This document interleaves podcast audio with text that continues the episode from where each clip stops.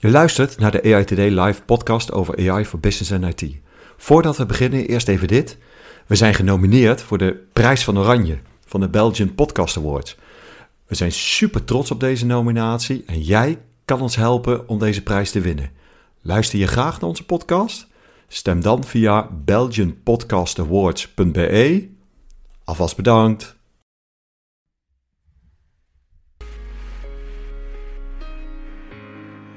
Wat hebben artificial intelligence en ethiek met elkaar te maken? En hoe kijkt de markt hier tegenaan? Nog veel belangrijker, hoe geven we praktisch invulling aan het onderwerp ethiek? Iedere 2 weken duiken we dieper in het nieuws rondom AI en hoe je AI inzet in je organisatie. Ik ben Mark Wolvenbuttel, Chapterlead AI Zorg bij InfoSupport. En ik ben Joop Snijder, Head of Research Center Artificial Intelligence, ook bij InfoSupport. Mark, vandaag gaan we het hebben over ethiek. Maar voordat we beginnen is het misschien wel even handig om te horen wat ethiek nou precies is en hoe zich dat nou tot artificial intelligence verhoudt. Ja, goede vraag, Joop. Kijk, ethiek is een wetenschap waarbij wordt geprobeerd om bepaalde handelingen als goed of fout te kwalificeren. Nou, daarnaast worden gekeken naar de beweegredenen van die bepaalde handelingen. Wanneer dat door mensen gebeurt, kan je dat beargumenteren en kan je ook wel weer gaan kijken, oké, dat snap ik niet, dat kan ik volgen en dan heb je een oordeel over. Maar wanneer zich dat verhoudt tot een computer of tot computersoftware, wordt het alweer wat meer ongrijpbaar. En wat men eigenlijk bij ethiek vaak doet, is dat men het reflecteert aan zichzelf en vanuit de situatie probeert te zien. En daarin zie je ook dat hoe dichter het bij jezelf of hoe dichter bij een bepaalde situatie, denk bijvoorbeeld aan de gezondheidszorg, hoe moeilijker het wordt, hoe lastiger ook de beslissing goed of fout is te maken voor de mens. Maar op het moment dat dat gebeurt met een computer, ja, dan staat het nog iets verder van je af. En dan wordt het nog moeilijker. Ja, wat ik dan ook vooral vaak zie, is dat er veel te filosofisch over wordt nagedacht. De zelfrijdende auto wordt natuurlijk heel veel als voorbeeld gebruikt. En dan wordt het dilemma opgeworpen. Je rijdt op een bepaalde verkeerssituatie af. En het algoritme moet gaan kiezen tussen, moet hij de moeder achter de kinderwagen doodrijden of moet een bejaarde oma doodgereden worden? Dat soort discussies is wel bijzonder, vind ik altijd, want die worden heel erg gekaderd alsof dat de enige 2 keuzes zijn, weet je. Als we het over ethiek hebben, van het gaat er altijd om dat je dit soort hele moeilijke keuzes moet maken. Terwijl wat ik denk, is dat we voorlopig, en met voorlopig denk ik echt wel tientallen jaren misschien, dat de beslissingsbevoegdheid heel snel neer wordt gelegd, nog steeds bij de mens. He, dus dat zo'n zelfrijdende auto, dat die dan, als die er uiteindelijk niet uitkomt, dus zegt van dit is niet meer veilig, dan geeft hij een piepje of whatever en dan zul je het moeten overnemen. Ja, dat denk ik ook. Het is vooral ondersteunend en dat zal nog een hele tijd ook alleen in die vorm en misschien wel altijd in die vorm blijven. En dan hebben we natuurlijk ook nog te maken met het feit dat ethiek cultureel verschillend is. Want wat ze bijvoorbeeld in China normaal vinden of prima vinden, ja, dat vinden wij Nederlanders of Europeanen of mensen weer uit Amerika echt totaal niet. En andere landen kijken dan ook natuurlijk weer vol afschuw naar ons gedoogbeleid. En dat vinden ze ook weer iets wat niet past of niet kan of niet in een algoritme te plaatsen is.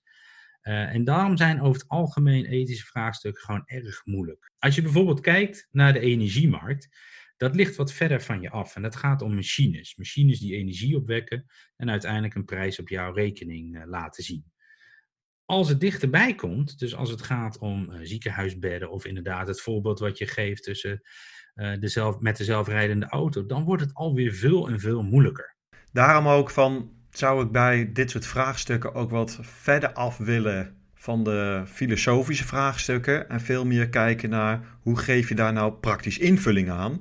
En dat lijkt me veel zinvoller om daarop op te focussen. En het is niet alleen in deze aflevering hoor, maar gewoon in het algemeen. En dus als je dit soort systemen maakt, heb je natuurlijk wel te maken met ethische vraagstukken. En hoe ga je daar nou praktisch mee om? Zie jij dat ook leeft in de markt op die manier? Ja, het leeft zeker wel in de markt.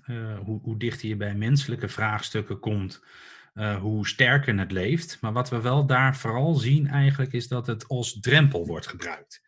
Dus er wordt wel over nagedacht. En dat zijn dan vraagstukken waar je toch als mens of als groep mensen helemaal niet uitkomt. Want je kan niet kiezen tussen in het ergste geval de dood van een of de dood van een ander. Maar waar je het moet omdraaien is dat je het kan toepassen in het eigenlijk ondersteunen van je werk.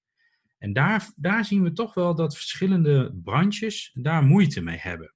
Als je kijkt bijvoorbeeld naar de financiële markt, daar is het wel wat makkelijker om een fraudeproject te starten. Want ja, fraude levert geld op en staat wat verder van je af en is eigenlijk een soort misdaadbestrijding. Terwijl als je kijkt in markten als de zorg, dan gaat dat wat minder snel, omdat dit soort vraagstukken eerst beslecht moeten worden. En er dan vaak, omdat we er niet uitkomen, dat heeft soms ook, en dat moet ik dan maar wat zachter zeggen, te maken met een stukje kennisachterstand. Heeft te maken met dat men dan zich verschuilt achter de ethiek en dat daar dan maar wetgeving voor moet komen. Ja, aan de andere kant zie je ook wel dat er, bij de overheid hadden ze natuurlijk Siri. Dus niet de Apple Siri, maar onze Nederlandse Siri. Waarbij er zoveel aan elkaar geknoopt werd dat door in ieder geval de maatschappij niet meer als ethisch verantwoord werd gezien. Ja, dus het is ook natuurlijk echt wel zoeken naar een balans van waar raak je zodanig de impact van het leven van mensen en op een niveau dat je dat echt niet wil en waar blijf je daaronder? En dat zal ook iedere keer een verschil zijn en een afweging in hoe je dat doet. Maar dat hebben we natuurlijk al behandeld, hè? Want dat kan terug te reflecteren zijn van hoe start ik een project? Hoe start ik een AI-project? Want wat is het dan niet zo dat je hier bij het ontwerp al rekening kan houden met dit vraagstuk? Dat kan, en sterker nog, dat moet je ook doen. Want bij ieder project waar het gaat om kunstmatige intelligentie, ben je verplicht, wat mij betreft, om te kijken naar die ethische kwesties. En het mooie is dat er zijn allerlei guidelines daarvoor, die je kunnen helpen bij het nadenken over juist die specifieke gevallen waar jouw product dan mee te maken heeft. Je hebt een initiatief, dat heet Guidelines for Trustworthy AI. Dat is vanuit de Europese Unie is dat gestart. Daar kan je je ook aan liëren. Dus wij zijn er als InfoSupport bijvoorbeeld ook aan gelieerd. Dat zijn guidelines, die zijn ook nog in ontwikkeling. Die kun je nu al gebruiken. Maar je hebt ook iets bijvoorbeeld ethical os.org. Dat is een site, kan je ook hele goede guidelines vinden. En die helpen je bij het stellen van vragen. Het is niet zozeer een checklist van heb ik dit allemaal gedaan? Maar het is een set van vragen waar je over nagedacht moet hebben. En waar je antwoord op moet kunnen geven. En ook moet voor jezelf kunnen zeggen van ja, dit is echt wel wat wij willen. En dus het helpt je bij het nadenken over je ethische vraagstukken. En dat neem je dan mee in je ontwerp.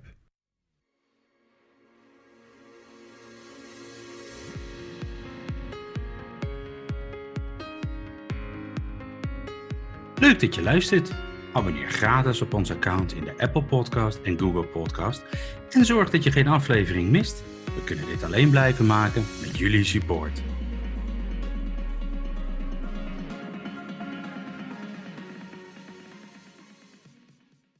Mark, we hebben het nou gehad over ethiek en de markt. Maar waar ik nog heel erg benieuwd naar ben, is staat dit ook op de agenda's van de directies? Ja, goede vraag. Nou, in principe staat het op de agenda natuurlijk van de directie.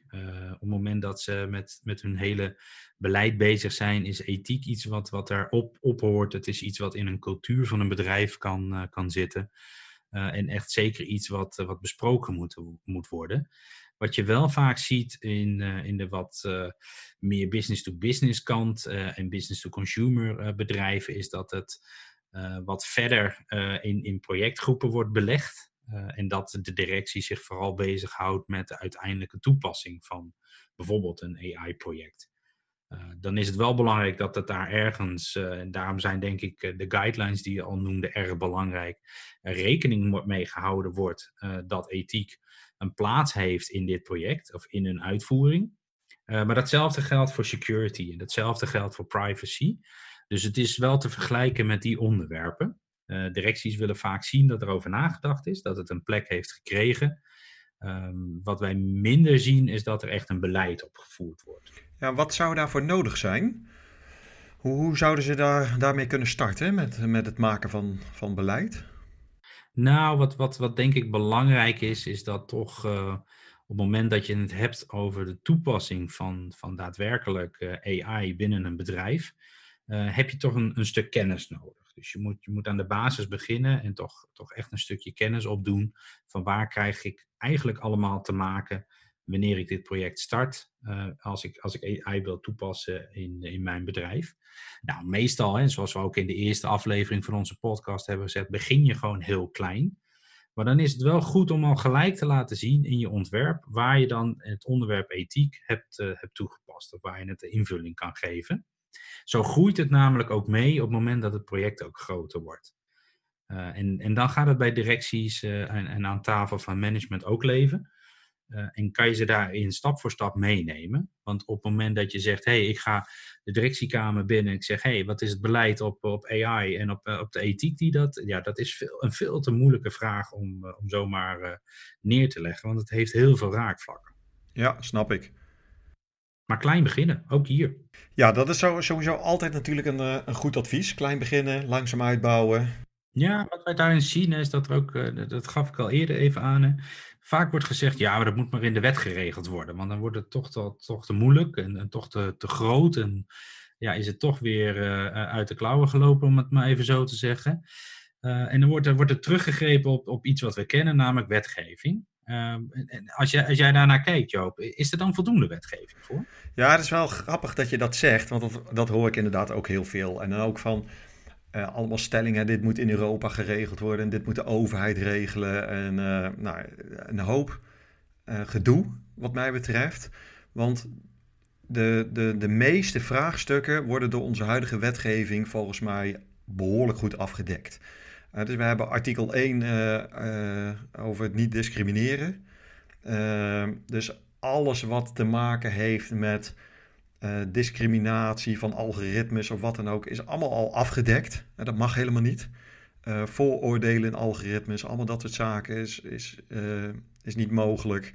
Of is wel mogelijk, maar mag niet. Dat is wat anders natuurlijk. De privacywetgeving is natuurlijk goed geregeld in ieder geval binnen de EU. Dus er is heel veel wetgeving. Zelfs dus als je een financieel product aanvraagt, mag je niet afgewezen worden omdat een algoritme nee zegt. De computer says no is geen aanvaardbare uitleg waarom jij een bepaald financieel product niet mag hebben. Dat soort zaken zijn allemaal al geregeld in onze wet. Dus ik denk dat we met de huidige wetgeving, de guidelines die er zijn, dat wij prima aan allerlei ethische vraagstukken wetgeving kunnen voldoen. Er zullen best wel randen zijn, uitzonderingen, die nu niet toekomstbestendig zijn. Maar met de huidige wetgeving komen we echt een heel eind. Ja, dat denk ik ook. Wat ik nog wel veel tegenkom, dat zit ook in deze toch wel hoek van ethische vraagstukken, gaat over de vervanging van kunstmatige intelligentie, dat die uiteindelijk de mens gaat vervangen. Hoe wordt daar dan tegenaan gekeken in de markt? Nou, die vraag komt best wel eens op tafel hoor. Van hoe ver gaat dit eigenlijk en hebben we wel genoeg zicht? En je hoort wel eens van die brandende vraagstukken van, ja, maar wat nou als het in verkeerde handen komt? En dat is natuurlijk in principe met alles zo. Dat is met iedere stuk innovatie, software, als het nou gaat om iets als AI of iets ongrijpbaars als wapens. Het moet nooit in verkeerde handen komen. Maar het gaat never nooit de mens vervangen. Het gaat in mijn optiek eerder de mens enorm veel versterken. Want het gaat je namelijk meer tools geven die jou helpen om je werk nog beter te doen. En de vraag die ik daarbij ook vaak krijg is ja, maar gaat het niet heel veel banen kosten? En misschien gaan er bepaalde banen geautomatiseerd worden. Maar dat zijn dan banen die heel vaak toch niemand al echt heel erg leuk vindt. Of juist allemaal van die repeterende taken met zich meebrengen. die kunnen prima geautomatiseerd worden door een goed AI-model. Het gaat ook aan de andere kant, en dat is iets wat we dan vaak weer niet horen, het gaat heel veel banen creëren. Ja, en wat ook nog even over dat verdwijnen van die banen, want wat mij altijd wel opvalt, is dat we dit soort vraagstukken helemaal niet hebben gehad, überhaupt bij de automatisering. Hè? Automatisering doen we al tientallen jaren. En is dat helemaal geen vraagstuk geweest? En nu dat het gaat over kunstmatige intelligentie, misschien heeft het iets met de term te maken of zo, is dat een heel heikel punt lijkt te worden. En begrijp me niet verkeerd, hè? Want kijk, als je door automatisering op welke vorm dan ook je baan verliest, is dat echt wel heel erg vervelend. Maar ik vind het wel opvallend. Weet je, waarom nu? Ja, nou, dat komt denk ik omdat het mogelijkheden biedt en ook een stukje dichterbij komt. Dus je kunt en misschien heb je ook wel gelijk, zit het in de term kunstmatige intelligentie, zelflerend. Dat soort termen maken het natuurlijk spannend, want ik ben als mens ook zelflerend. En gaat het dan mij vervangen? Nou ja, dat zijn dingen die kunnen wij ons afvragen. Een computer niet, want een computer wordt gewoon geprogrammeerd. En een model leert alleen maar beter dat procesje waar die voor dient te verbeteren. Maar omdat wij als mens kunnen wij ons voorstellen wat dat doet en hoe zeg maar die volgende stap van automatisering eruit ziet, kunnen wij begrijpen. Waardoor het ook een beetje spannend wordt. Want je gaat hem namelijk, en daar komt ethiek natuurlijk weer terug, je gaat hem reflecteren op je eigen werk. En dan ga je eens nadenken, zou mijn werk vervangen kunnen worden? Nou, ja, het zou theoretisch kunnen. En dan wordt het spannend. Alleen wat er dan bij komt kijken om dat überhaupt te kunnen doen, ja, daar ontbreekt dan een stukje kennis, waardoor het toch een beetje spannend wordt of het wel of niet kan. Ja, en vaak wordt het overschat, hè? Wat we op dit moment, waar de stand van de techniek staat met kunstmatige intelligentie, moeten we echt niet vergeten dat het wat we kunnen automatiseren is in taken en geen beroepen. Dus wat jij net zei, klopt, van AI versterkt de mens, daar geloof ik ook heel erg in, is dat het je gaat helpen bij repeterende taken, herhalende taken, taken die moeilijk in ons hoofd passen, die de machine heel goed kan doen. Maar er zullen nog ontzettend veel taken overblijven waar wij juist meerwaarde in hebben. Ja, en als je hem toch plot op het ondersteunen, hè? Kijk, er was pas een bericht dat het eerste medicijn door AI is gemaakt. Nou, dat is fantastisch, want voorheen werden deze processen ook geautomatiseerd. Precies zoals jij net al zei, automatisering hadden we al lang en rekenkracht hadden we al lang. En ook al nodig om dergelijke medicijnberekeningen te kunnen maken. Het is niet zo dat we met z'n allen aan de lopende band stonden om medicijnen te maken. Daar werden al lang heel veel computers voor gebruikt. Alleen nu wordt het in een AI-model gestopt, waardoor net even wat meer kracht heeft en net even wat sneller kan. Waardoor men denkt, hé, maar wacht even, is dat dan wel een veilig medicijn? Nou ja, alle processen daaromheen en testen en dat soort zaken zijn nog allemaal gewoon door de mens geleid. En bepaalt ook de mens zelf wat hij daarmee doet met deze output. Maar het proces om tot een medicijn te komen, dat is een factor 10 versneld. En dan zie je weer dat het dus echt ondersteunt. Ja. En zo gaat het nog veel meer in de praktijk. Ja, en het in een veel kleiner verband. Ik gebruik bijvoorbeeld Microsoft Outlook. En die die maakt voor mij een prioriteitsinbox aan. En dus die selecteert voor mij al de e-mails in belangrijk, niet belangrijk. Waarbij ik zelf helemaal de sturing heb in welke ik wel of niet lees. Maar helpt mij in de schifting van wat dan belangrijke mailtjes zijn, waardoor ik mijn werk beter kan doen. Ik moet nog steeds die mail zelf beantwoorden, zelf lezen, zelf beantwoorden, zelf actie ondernemen op de vragen die daar gesteld worden. Maar het helpt mij wel in de uitvoering van mijn werk. Hè? Dus op een hele kleine schaal is dat zo. Ja, maar is het niet een leuk idee, Joop, om een podcast te maken over allemaal praktijkvoorbeelden? Ja, laten we dat de volgende keer doen. Nou, gaan we dat afspreken. Oké, tot de volgende aflevering. Tot de volgende keer.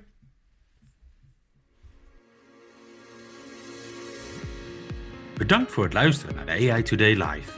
Bezoek ook eens onze website AIToday.ai en abonneer je gratis op ons e-magazine Boordevol AI praktijkvoorbeelden van vandaag de dag. Houd onze podcast in de gaten. Elke week verschijnt er een nieuw onderwerp online. Vergeet hem niet te delen, mocht je het interessant vinden.